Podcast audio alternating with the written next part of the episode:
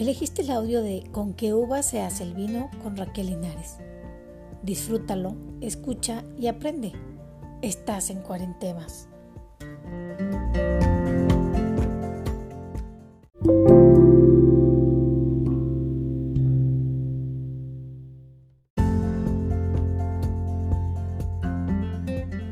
Para elaborar vino de mesa existen dos tipos de uva, blanca y tinta.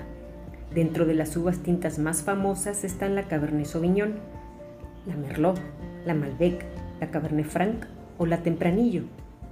La uva Chardonnay es la más querida para elaborar blancos suntuosos y también están las variedades Sauvignon Blanc, Riesling o Verdejo. Todas ellas provienen de la planta Vitis vinifera.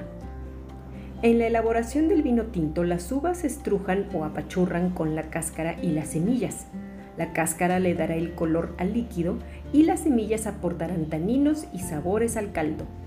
En cambio, para elaborar el vino blanco, se utilizan las uvas blancas sin la cáscara. En otras palabras, y para que quede un poco más claro, es posible hacer vino blanco con uvas tintas si a estas les quitamos las cáscaras. En ambos procesos, una vez estrujadas las uvas, se dejan reposar durante uno o varios días para que el líquido empiece a fermentar, es decir, que comience la acción natural de las levaduras de convertir los azúcares en alcohol.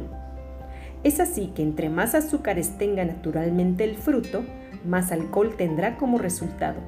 Sin embargo, los enólogos controlan este proceso dependiendo de la cantidad de acidez y alcohol que deseen para cada vino a través de los días de la fermentación, la temperatura, el tiempo de madurez del fruto y hasta la hora en la que se corta el racimo de la planta. Pero eso ya es tema para otro día.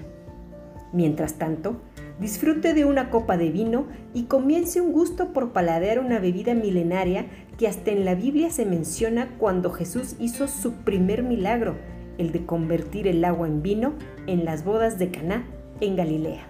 ¡Salud!